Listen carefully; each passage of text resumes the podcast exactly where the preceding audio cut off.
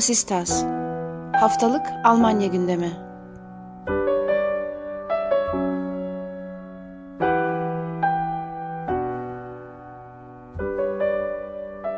Herkese merhaba. Vasistas'ın 3. bölümüne hoş geldiniz. Ben Akınart, Ali Sözen'le birlikte bu haftada sizler için Almanya'nın gündemini değerlendireceğiz. Hoş geldin Ali.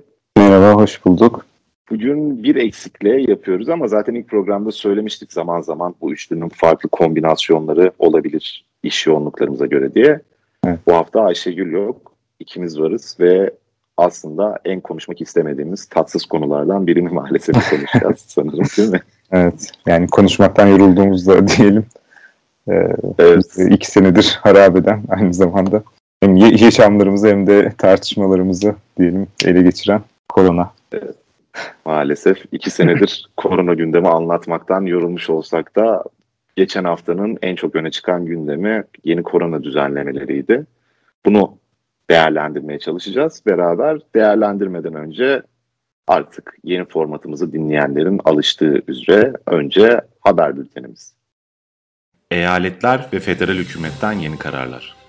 18 Ekim Perşembe günü eyalet başkanları ve federal hükümet arasında yapılan toplantıda pandemiyle mücadele konusunda yeni önlemler alınma kararı çıktı. Toplantıdan çıkan sonuca göre eyaletler bölgesel olarak hastaneye yatış insidansına göre ek önlemler alacak. İnsidans değerinin yüksekliğine göre gastronomi, kuaförler ve toplu taşıma gibi alanlarda 2G uygulamasına geçilmesi mümkün. Yeni salgın hastalıkla mücadele yasası federal mecliste kabul edildi. Salgın hastalıklarla mücadele etme amacı taşıyan yeni yasa Sosyal Demokrat Parti, Yeşiller, ve Hür Demokrat Parti'nin desteği sonucunda oy çokluğuyla kabul edildi. Düzenlemeye göre iş yerlerinde 3G kuralı geçerli olacak. Yani aşılanmamış ya da son 6 ay içerisinde hastalığı geçirip iyileşmemiş kişiler iş yerine gidebilmek için negatif test sonucu göstermek zorunda. Saksonya ve Bavyera'da sert korona önlemleri. Bavyera, insidans değerinin binin üzerine çıktığı bölgelerde barlar ve gece kulüplerinin kapatılmasını restoranların ise sadece 2G ile hizmet vermesini kapsayan önlemler alırken pandemiden en çok etkilenen eyaletlerden biri olan Saksonya'da da kültürel aktivitelerin durdurulması ve sosyal temas kısıtlamalarını içeren yeni önlemler pazartesiden itibaren uygulamaya konulacak. Saksonya, Almanya'nın en düşük aşılama oranına sahip eyalet. Robert Koch Enstitüsü Başkanı Wieler 5. dalgadan endişeli. Robert Koch Enstitüsü Başkanı Lothar Wieler, Alman basın ajansına yaptığı açıklamada aşılama oranı yükselmez ve sosyal temas konusunda dikkatli davranılmazsa yeni salgın dalgalarıyla karşılaşmanın ciddi bir olasılık olduğunu belirtti. Vila'nın açıklamaları zorunlu aşı tartışmasını yeniden gündeme getirdi. FDP lideri Lindna'dan sağlık personeline zorunlu aşı açıklaması. Hür Demokrat Parti, FDP lideri Lindna, sağlık personellerine ve belli meslek gruplarına zorunlu aşı uygulamasını tartışmaya kapalı olmadıklarını söyledi. Yeni koalisyonda yer alması beklenen FDP, zorunlu aşılama uygulamasına karşı konumuyla biliniyordu. Korona yardımları Mart 2022'ye kadar uzatıldı. Pandemiden etkilenen serbest çalışan, işletme ve şirketlerin ekonomik kayıplarını azaltma amacıyla verilen ekonomik yardımların süresi Mart 2022'ye kadar uzatıldı. Almanya'da korona bağışıklığı olmayan 15 milyon yetişkin var. Forza Enstitüsü'nün yaptığı araştırmada Almanya'da 15 milyon civarında yetişkinin koronaya karşı bağışıklığı olmadığı tahmininde bulunuldu. Araştırmaya göre aşı olmayan bu kişiler siyasi yönelim olarak sağda yer alıyor. En çok ise yabancı düşmanı Almanya için alternatif AFD'ye oy veriyor. Aşısız seçmenlerin %50'sinin Eylül'de gerçekleşen genel seçimlerde AFD'ye oy verdiği tahmin ediliyor. Friedrich Merz CDU Genel Başkanlığı'na üçüncü kez aday oldu. Merz daha önce hem Armin Laschet hem de Annegret Kramp-Karrenbauer'a karşı liderlik yarışını kaybetmişti. Koalisyon partileri Esra'nın yasallaşması konusunda anlaştı. Funke Medya grubunun aktardığına göre bir sonraki hükümeti kurması beklenen Sosyal Demokrat Parti SPD, Yeşiller ve Hür Demokrat Parti FDP'den oluşan koalisyon, keyif amaçlı esrar kullanımını yasallaştırmak konusunda uzlaştı. Yeni düzenlemeye göre esrar satışını yalnızca lisans lisanslı işletmeler gerçekleştirebilecek. Federal savcılığı 70'lere kadar Naziler yönetmiş. Almanya Federal Savcılığı'nın kurum içinde yaptığı araştırmaya göre özellikle 1950'li yıllarda federal savcılığın üst düzey çalışanlarının yaklaşık %75'ini eski Nazi Partisi üyeleri oluşturuyordu. Nazilerin 1970'li yıllara kadar federal savcılıkta çoğunlukta olduğu belirtildi. Bu kişilerin komünist vatandaşlara karşı yürütülen sert kovuşturmalarda rol aldıkları düşünülüyor. Evet, şimdi tartışma kısmına geçelim. Aktardığımız gibi haber bülteninde de geçen hafta iki önemli toplantı gerçekleşti. Bunlardan bir tanesi mecliste yeni salgın hastalıkla mücadele yasasının kabul edilmesiydi. Bir diğeri de eyalet başkanları ve federal hükümet arasında gerçekleşen görüşmeydi. Bültende aktardık fakat şunu da ben bir dipnot olarak açmış olayım. Ondan sonra istersen ne getirdi bu yasa, ne götürdü, eyaletlerin kararları ne anlama geliyor onu biraz daha detaylı tartışmaya çalışalım. Artık vaka sayılarından öte hastaneye yatış insidansı esas alınıyor ki bu zaten bir süredir olması gereken bir şeydi. Yeni alınan kararlar çerçevesinde eğer bir eyalette hastaneye yatış insidansı 3'ü geçerse ki çoğu eyalette yani %75'inde yaklaşık geçmiş durumda gastronomide, oteller yani turizm alanında ve kapalı etkinliklerin tümünde 2G uygulanacak. 6'yı yani sadece geçerse, açılanmış ve hastalığı e, atlatmış olan evet, kişiler. Evet. evet. 6'yı geçerse 2G Plus diye bir uygulama olacak. 2G Plus da hastalığı atlatmış olmanız son 6 ay içerisinde veya aşılanmış olmanız yetmiyor. Bir de üstüne test olmanız test gerekiyor. Olun. Hastalığı atlatmadıysanız veya aşı olmadıysanız zaten giremiyorsunuz. Şu an Bayern, Saxonia Anhalt ve Thüringen zaten altının üzerinde gibi gözüküyormuş. 9'u geçerse daha sert önlemler alınacak. Ne daha sert önlemler? O önlemlere eyaletler karar verecek. Şimdi bu meclisten geçen yasanın da aslında belki özeti yaklaşım sayılabilir. İstiyorsan onu tartışalım, öyle başlayalım. Niye böyle bir yasa geldi? Ne getirecek bu yasa? Tabii. Yani şimdi neyi değiştirdi onu başlıyoruz. Şimdi e, ilk etapta yeni salgın hastalıklarla mücadele yasası deyince yeni bir yasa gelmiş gibi düşünülüyor tabii ama esasında bu e, gelen yasa mevcut salgın hastalıklarla mücadele yasasındaki bir değişiklik anlamına geliyor. Neyi değiştirdi? Aslında hukuki olarak teknik açıdan bir takım şeyleri değiştirdi. Da, takip eden e, dinleyicilerimizin belki e, biraz daha kapılarını da somutlaşması için e, açabiliriz konuyu. Takip etmeyenlerin de biraz kafasını karıştırabiliriz tabii ki aynı zamanda. Şimdi e, daha önceki yasa e, ulusal çapta bir epidemik hal ilan ediyordu. Yani yine e, aynı yasada yapılan değişiklikle bunun süresi 25 Kasım'da doluyordu. İşte Mart 2020 yıl e, tarihinde bu yasa çıkartılmış. Yasa içerisinde bir değişiklik yapılmıştı.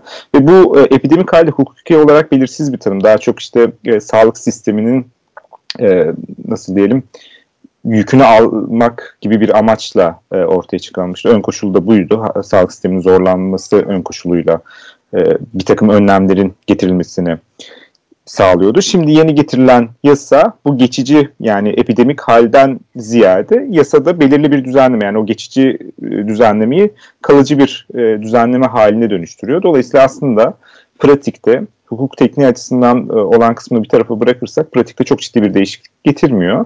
Ama yine de aynı kalan yerler ya da yeni getirilen düzenlemelerden bahsedebiliriz burada. İşte e, maske zorunluluğu, mesafe kuralları, hijyen konseptleri vesaire bunlar zaten halihazırda olan ve devam ettirilecek olan e, kurallar.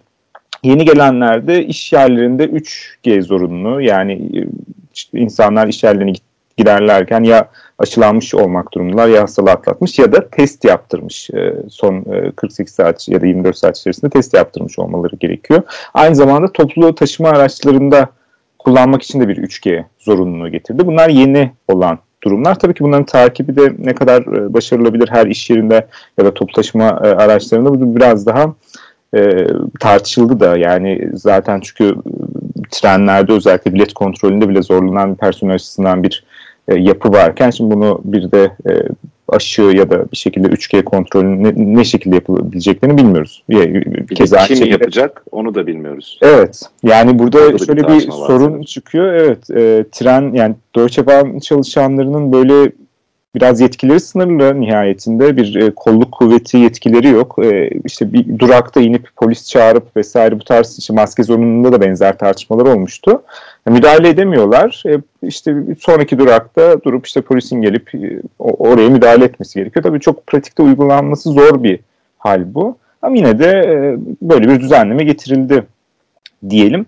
Biraz esasında sürekli tabii e, Almanya'da kural nasıl çeşitliliği yaşanıyordu ve o konuda bereketli bir dönem geçirdik. Özellikle eyaletten eyalete çok şey değişiyordu. Takip etmekten de yorulan e, dinleyicilerimiz de vardır muhakkak.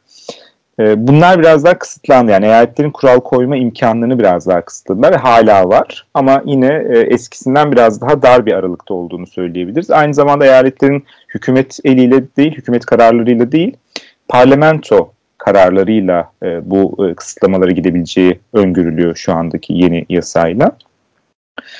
E, yani özellikle kamusal alan ve özel alandaki kısıtlamalar söz konusu olduğunda parlamento kararı gerekecek yani.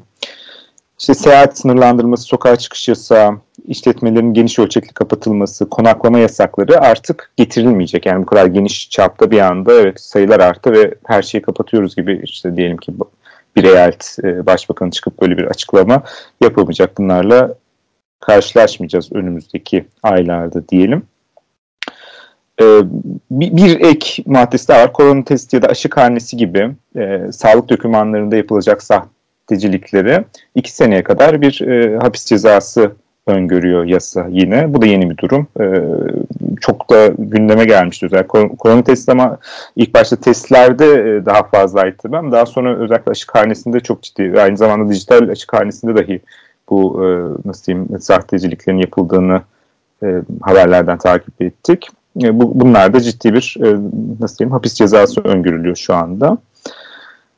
E, biri de şu bekleniyordu, yasada gelmesi ya da tartışılıyordu, konuşuluyordu, gelmedi. Önümüzdeki günler tekrar gelebilir, hala gündemde olan bir konu. E, sağlık çalışanlarına aşı zorunluluğu tartışması ya da belli meslek gruplarının aşı zorunluluğu tartışması.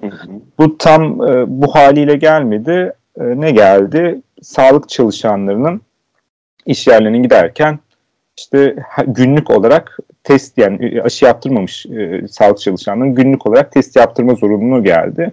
Ama aslında bu da sağlık çalışanlarına yönelik bir şey değil. Biraz önce bahsettiğimiz iş yerlerindeki 3G zorunluluğunun bir e, nasıl diyeyim e, farklı yorumlanması gibi aslında yani yasa içerisinde ekstra bir e, önlem olduğunu söylemiyorum. Tabii bu çok ciddi tartışmalar getiriyor. Nihayetinde e, sağlık kurumlarında, hastanelerde diye kaldırılmakta rıza biraz her zaman sorunlu bir durum. Ee, yani rızanız dahilinde belki hastaneye kaldırılıyorsunuz. Orada bir e, tam olarak e, karar alamayacak vaziyette de olabilirsiniz ve orada işte yeterince hijyen önlemini almamış diyelim artık aşılanmamış e, kişileri sağlık çalışanları tarafından tedavi edilirken bir de bir salgın hastalık e, riskiyle karşı karşıya olabilirsiniz. Tabi burada bunun getirilmesi getirilmemesi aşı zorunluluğunun kendisi onu zaten herhalde tartışalım birazdan ama böyle bir e, durumda var şu an. Bunu sadece testle aşmak e, durumunda çalışırsa güzel tabii. İyi bir düşünce.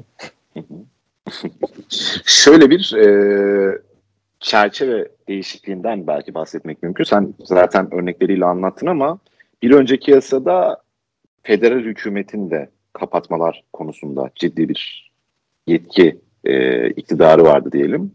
Bu yeni yasada aslında olay büyük oranda eyaletlere kalmış gibi gözüküyor. Yani bu yetkinin yeniden dağıtıldığı, eyaletlerin kendilerinin karar verildiği, verdiği bir tablo söz konusu olacak bundan sonra.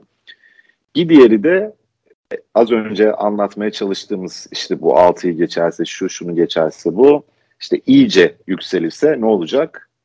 Bunu kimse bilmiyor. Yani bu bir yere kadar anlaşılabilir bir şey fakat anlaşılması biraz daha zor kısmı bence şu. Şimdiye kadar yapılan uygulamalar, verilen kararlar aslında öyle veya böyle dolaylı olarak bir aşı zorunluluğunu e, ortaya çıkarmak amacıyla yapılan hamleler. Yani iş yerlerine 3G'ye getirilmesi, gastronomi, yani sosyal hayatın tamamen 2G'ye döndürülmesi aslında zorunlu aşı olmadan zorunlu aşı gibi bir tablo koymak istiyorlar ortalığa.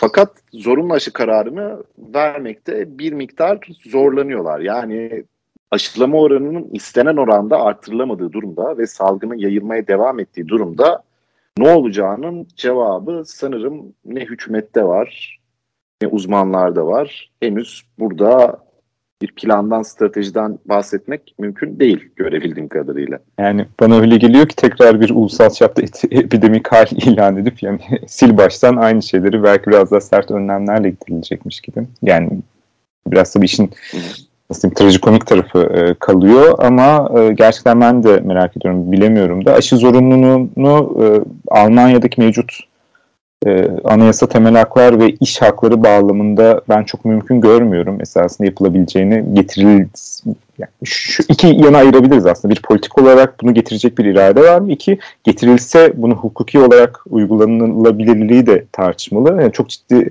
çok hızlı bir şekilde Anayasa Mahkemesi'nden döne, döneceğini düşünüyorum. Getirilse bile. Bu ikinci aşaması. Birinci aşaması politik olarak böyle bir irade var mı? Bir kere çok e, radikal bir karar. Desteklediğim bir karar değil benim şahsen. Fikirler değişebilir ama ben, ben destekliyorum. Ben nihayetinde aşının belki direkt olarak zorunlu hale getirilmesini değil ama bir şekilde insanların buraya yönlendirilmesi. Yani şu mevcut hali daha çok tercih ediyorum. E, ancak ortada da böyle bir aşı zorunluluğunu getirecek bir e, politik iradeden bahsedemiyoruz. Böyle bir ben zaten büyük bir inisiyatif alacak bir politik e, güç göremiyorum ortada. Yani öyle bu cesaret yani nihayetinde bu cesur bir hamle olacak. Bu cesarete sahip bir politik figür yok şu anda sahnede. E, çıkacağı da benzemiyor. Belki işte bir tane var. E, Baveri Eyalet Başbakanı Markus Söder. O zaten e, e, aşı zorunluluğunun kaçınılmaz bir hamle e, olduğunu söyledi geçtiğimiz hafta. SPD ve FDP de yaptıkları açıklamalarla bunu açıkça reddettiler. Yani geniş çaplı bir aşı zorunluluğunun getirilmeyeceğini reddettiler. Bu arada Avusturya'da da e, Almanya Güney Komşusu'nda da 1 Şubat'tan itibaren aşı zorunluluğu getirildi. Aynı zamanda bir lockdown'a gittiler şu anda. Evet o lockdown'u da biraz aç istersen o hakikaten çok önemli bir olay bence de. E, 2G haricinde olanlarını mı diyorsun Hı-hı. yoksa? A- aşısızlara lockdown gibi bir evet, vaziyet evet. ortaya çıkıyor ya. Ee, yani e, ilk etapta onu getir. Şu, şu anda san, sanıyorum aşılılar da bir, bir, bir sonraki adımda aşılılar Hı-hı. da çıkamayacak. Orada oradaki sorun tabii şu şu e, şöyle bir sorun ortaya çıkıyor. Yani aşı olmuşsunuz artık yani toplumsal olarak belki ilk etapta tehdit altında olan yaş grubunda değilsiniz ya da bir şekilde bir e, dayanışma, toplumsal bir dayanışma göstermek isteyip de aşı olan insanlar var. Bir şekilde hayat devam edebilsin vesaire diye. Ve ona rağmen yine lockdown oluyor. Bu tabii biraz kabul etmesi güç bir durum. E, ve ondan sonra lockdown'dan sonra bir e, aşı zorunluluğu öngörülüyor. Biraz tabii e, yani bilmiyorum tartışılabilecek bir konu ve bir yandan da toplumun genel olarak e, politik düzleme inancını da kaybettiren bir durum olacak bu. Yani bunun Almanya'da olup olmayacağını tabii bilmiyoruz ama genelde işte Avusturya'da bir sanki biraz da daha küçük bir ülke olduğu için bir şeyler deniliyor burada. daha sonra buraya yansıması olabiliyor bir şekilde. Ben mümkün görmüyorum ama yani böyle bir zorunluluk getirirler. Bu arada mesela orada da farklı fikirler var. Yine muhalefetteki Sosyal Demokrat, Avusturya Sosyal Demokrat Partisi'nin yönetimindeki Viyana Belediyesi şöyle bir uygulamaya gitti mesela. Enteresan Almanya'da yapılabilir bu uygulama gibi geliyor bana aşı henüz aşısı olmayanlara bir aşı randevusu gönderiliyor postayla. Yani şu tarihte aşınız var. Eğer aşı olmak istemiyorsanız bunu bu randevuyu iptal edebiliyorsunuz. Ama burada bu sefer aktif bir eylemde bulunmanız gerekiyor iptal etmek için. Bunun da e, yap, uygulandığı ve çalıştığı yerler olduğunu biliyoruz. Viyana'da bu gerçekleşecek mi bilmiyorum. Yani şimdi ülke, ülke, ülke çapında bir aşı zorunluluğu gelecek 1 Şubat'a kadar ama o, o vakitte belki Viyana e, ili sınırları içerisinde açılama oranı bu, bu sistemle çalışırsa belki bu örnek olarak alınabilir Almanya. Ama ne olursa olsun yani ne olursa olsun işte bir Şubat'ta aşı zorunlu vesaire ya da biz burada bugün aşı zorunlu konuşmaya başlasak zaten yine biz de e, belki önümüzdeki bahara e, bunun gelebileceğini düşünebiliriz. Mümkün görmemekle birlikte bunun e, zaman olarak böyle bir takvime denk geleceğini düşünüyorum ben o olsa bile. Bu çok geç tarihler tabii artık. Yani sanki biz bunu geçen sene bu zamanlarda konuşmuştuk. Geçen sene bu zamanlar ne konuşuyorduk? Koskoca bir yaz geçti. Bu yaz boyunca kimse bir yasa tasarısı için çalışma yapmadı. Bu konu devam edeceği belliydi. Yeni bir dalga geleceği belliydi. Nasıl yapılacağını dair görüşülmedi. İşte Noel zamanında yükseleceği belliydi.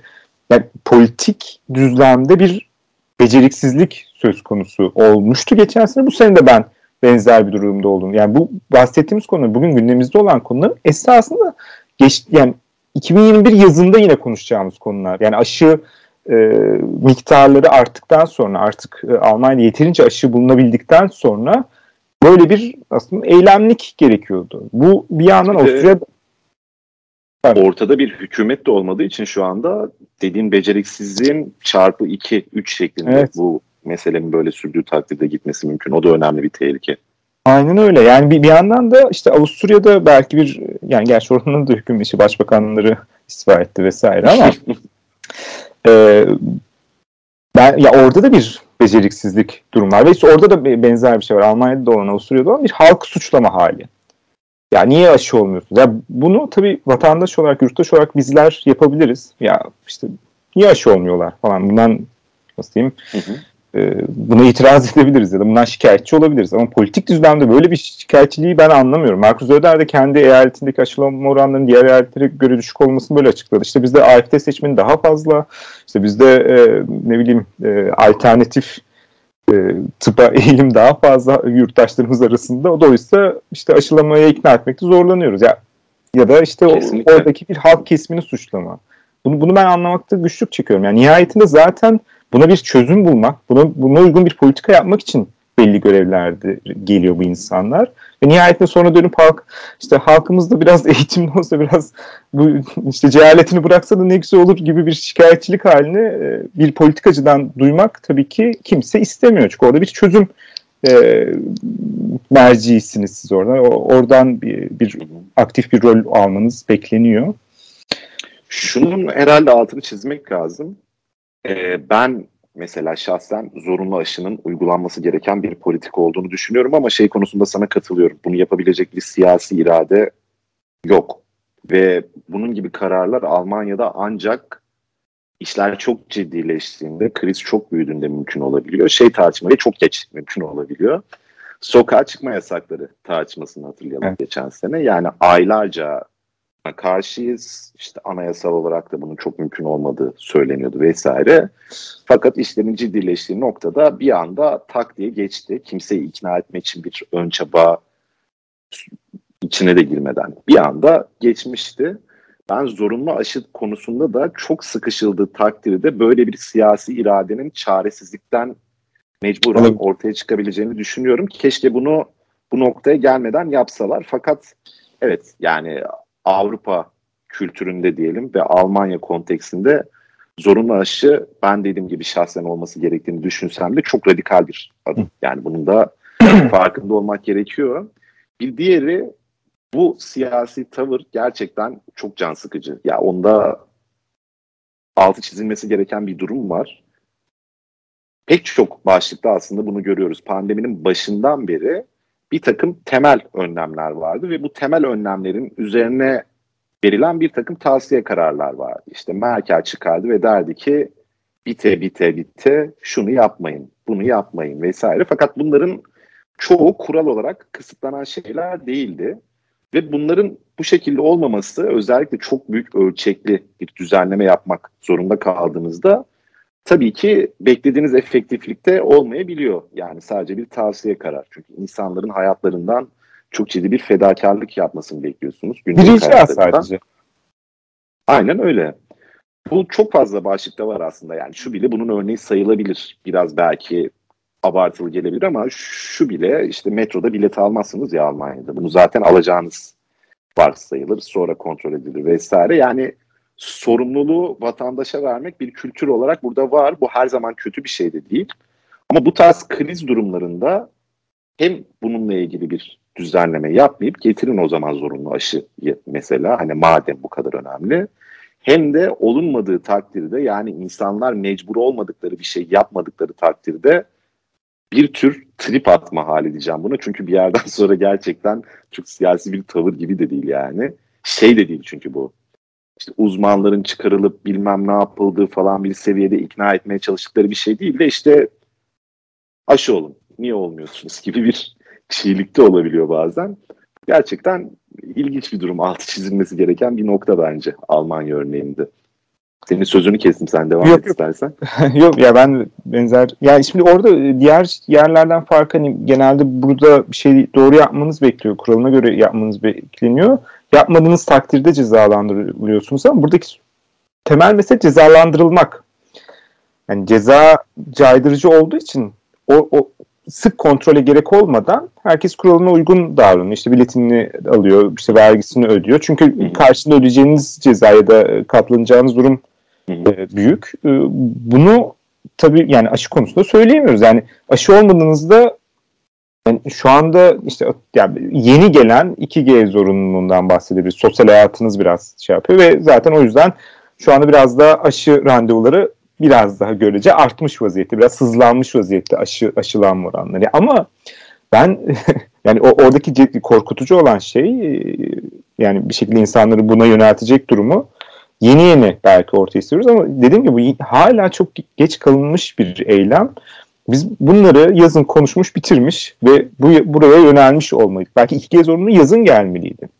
En başta stadyumlar açılırken gelmeliydi vesaire vesaire bir sürü e, etkinlik yapıldı o dönemde. O zamanlar konuşup bunu yapmalıydık ki bugün yani kışa girerken herkes aşılı olmuş olmalıydı gibi e, düşünüyorum ben. Yani bu yine politik olarak bir e, kaybedişle karşı karşıyayız açıkçası. Bunu bazıları hizmet olarak da bir politik hizmet olarak da değerlendiriyor. Belki biraz ağır olabilir konu için ama nihayetinde burada temel hakları müdahale konusunda da benzer. Yani temel hakların ihlali konusunda da yani bir yerden evet temel haklara saygı duyduğunuz için diyelim ki zorunlu aşıyı getirmeyi gündeminize almıyorsunuz. Ama diğer yandan tüm yurttaşların temel haklarına ciddi bir müdahale de bulunuyorsunuz. Bizim kamusal alandaki varoluşumuza bir müdahalede bulunuyorsunuz. Ee, bunları ve yani bu ihlal sanki diğer ihlalden daha ağır basıyor olabilir. Çünkü belli bir yurttaş grubundan bahsediyoruz. Diğer tarafta tüm toplamdan bahsediyoruz, tüm kamudan bahsediyoruz. Yani burada bunları değerlendirirken de daha ölçülü olmakta fayda var ama sanki kim hangi bakanlığı alacak gibi kişisel ihtirasların gündemdeki ağırlığı daha büyükmüş gibi geliyor. Yani bizim yurttaşlar olarak temel haklarımızı sahip olmamızdan ya da bunların ihlal edilişine, edilişine itiraz etmemizden daha önemli orada birisinin bir e, bakanlık koltuğuna gelip gelmemesi. Açıkçası bu benim Almanya'daki politik sistemi olan inancım ve belki birçok yurttaşın da inancını biraz daha zedeliyor diyebiliriz. Ve bu, bu konuda artık hani özellikle korona biraz e, yani yeni bir konu değil. iki senedir yaşıyoruz koronayla. Ve bir şekilde bir e, şeylerin değişmesi gerekiyor artık. Yeni hükümet e, yani tabii ki hükümeti kurmadılar ama atıyorum yasa geçirdiler. Yani geçtiğimiz günlerde belki merak edenler de olacaktır. Şöyle küçük bir detay da verelim. Parlamento seçildiği için şu anda çoğunluk e, milletvekiline sahip olan partiler zaten koalisyonu kurması e, beklenen partiler. Onların e, hazırladığı bir yasa tasarısı yasalaşmış oldu meclis parlamentodan geçerek. Daha sonra e, Federal Konsey'den de onaylandı. Bu orada bir yani Almanya politik sistemi nasıl gözükeceğine dair bir fikir e, edinebiliriz. Önümüzdeki dönemlerde CDU tarafından yönetilen e, eyaletler de bunu onayladı diyelim e, Federal Konsey'de. Bu yani şu, bunu yapabilen hükümet yani bir yasa getirebiliyorsunuz, geçirebiliyorsunuz ama bu yasayı da yine işte suya sabuna bulaşmadan yani çok da bir şey değiştirmeden getiriyoruz. Bu yeni gelecek olan hükümetin işte öyle bir hükümet olacağız ki işte bu en e, belki iklim krizinin değiştirebileceği ya da etki edebilecek son hükümet olacağız. Dolayısıyla çok hızlı hareket edeceğiz. Çok dijitalizasyon konusunda çok hızlı ve etkili adımlar atacağız vesaire gibi böyle bir vaatleri olan bir koalisyon görüşmelerinden bu vaatler çıkan e, partilerin ben açıkçası bu e, geleceği vaat ettiklerini düşünmüyorum şu an. Şu an ne kadar yapılan. Çünkü seçim yapılalı iki ay geçti. Yani koalisyon görüşmeleri e, sürüyor. Bir yandan tabii korona... Onunla ilgili bir gelişme var bu arada. Sen evet. bitirince ona da geçelim. Böyle kapatırız istersen. Ee, hükümetin kimlerden oluşacağı, hangi bakanlığı kimin alacağına dair bir takım e, söylentiler dolaşmaya başladı. Hatta bir liste dolaşıyor bununla ilgili. Onu da analım istersen. Sonra üstüne spekülasyon yapalım. Önümüzdeki hafta bunun Aynen. tabii tabii yayına girmeden boşa düşen tespitler yapmış olur. Eğlenceli olur yani. Şimdi Focus Magazin'in paylaştığı en azından benim orada gördüğüm listeye göre onların haberi diye hatırlıyorum. Maliye Bakanı Lindna olacak. FDP Genel Başkanı ki bu oldukça önemli çünkü çok kavga dönen bir alandı. Hepsini okuyayım ondan sonra konuşalım istiyorsan şaşırdıklarımızı vesaire. İklim ve Ekonomi Bakanı Robert Habeck, Yeşiller eş başkanı. Dışişleri Bakanı Annalena Baerbock, İçişleri Bakanı Christine Lambrecht, İmar Bakanlığı olarak çevirebileceğimiz bakanlığa Svenja Schulze'nin gelmesi bekleniyor. Sağlık Bakanlığı Mihail Toyra, Çalışma ve Sosyal Haklar Bakanlığı Hubertus Heil yine SPD'den. Evet. Ulaşım Bakanlığı Anton Hofreiter Yeşillerden. Savunma Bakanı Marie Agnes Strack-Zimmermann FDP'den. Adalet Bakanı Volker Wissing veya Marco Buschmann deniyor FDP'den ama FDP verileceği söyleniyor. Çevre, İklim ve Beslenme Bakanlığı böyle çevirmek mümkün Gıda. herhalde. istersen. Gıda, evet gıda daha mantıklı. Beslenme Bakanlığı. Steffi Lemke Yeşillerden. Eğitim ve Araştırma Bakanlığı Clara Gavitz. Aile Bakanlığı Katrin Göring-Eckardt Yeşillerden. Kalkınma Bakanlığı Derbel Kofla. Başbakanlık Ofisi Sözcüsü Wolfgang Schmidt SPD'den. Dolaşan liste bu şekilde. Şaşırdığın isimler var mı? Bu kadro tutar mı? Kadro liste gelir mi önümüzdeki hafta yoksa değişiklikler olur mu sence? bence be- yani benzer bir liste gelebilir kesinlikle ama yani böyle olursa FTP'nin gerçekten %13 oyuyla Maliye Bakanlığı'nı, Sağlık Bakanlığı'nı, Savunma Bakanlığı'nı, Adalet Bakanlığı'nı yani böyle ve yani Sağlık Bakanlığı tabii Almanya'da e, çok ciddi bir yere sahip değildi korona öncesinde ama artık e, daha e, nasıl diyelim popüler bakan. Bunların hepsini alabilirse FTP gerçekten e, yani bilmiyorum yeşilleri geçmiş olsun demek lazım o zaman herhalde. E, Evet. SPD de zaten istediği şeyleri alıyor gibi. Yani yeşiller sanki burada eğer yani umarım böyle bir şey olmaz. Çünkü daha önce konuştuğumuz ve tahmin ettiğimiz bak bir, bir tablo var burada. Onu söyleyebiliriz. Yeşiller iklim ve ekonomi ve bunun yanında da Dışişleri Bakanlığı'nı alabilmek için diğer tüm yani hem Habeck hem de Baerbock'a bir pozisyon bulabilmek için diğer tüm önemli bakanlıklardan vazgeçmiş gibi görünüyor. Bu liste gelirse eğer önümüze bir önemli şey daha söyleyeyim. Cem Özdemir ismini göremiyoruz burada. Eğer gerçekten böyle bir durum olursa Cem Özdemir'in bakan olamaması halinde bilmiyorum ciddi eleştiriler gelecektir. Yani biz de tabii ki Cem Özdemir'i zaman zaman eleştirdiğimiz yerler oluyor ama böyle bir koalisyonda yer alamaması ben de kişisel olarak e, yani çok kabul edilebilir bir durum olacağını düşünmüyorum. Şöyle bir eleştiri gelebilir bu arada Ali. Kadın erkek temsili olarak eşit sanırım ama göçmen kökenli Kimse yok. ise Aynen öyle. yok Yani. mesela.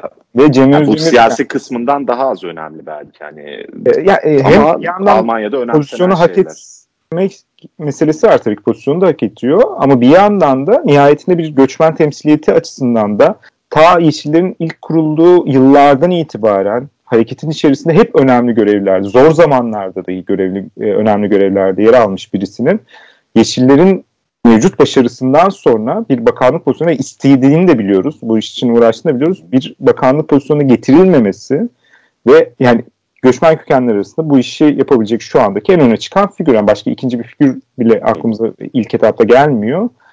Bu bence e, Almanya'daki yani bu, burada göçmen kökenli yurttaş sayısının %20-25 civarında olduğunu biliyoruz.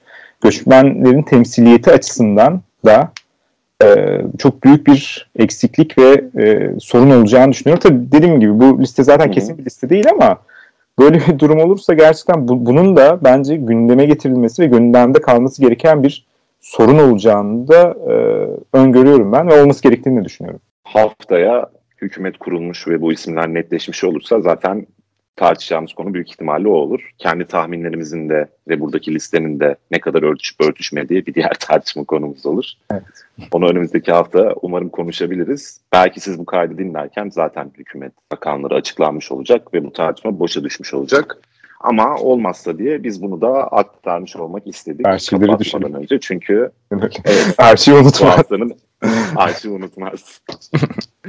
bu haftanın en önemli ne diyelim kulis söylentilerinden biri bence bu listeydi. O yüzden almadan programı kapatmak mantıksız olacaktı.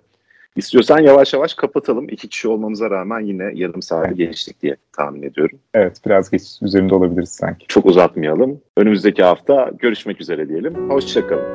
Görüşmek üzere.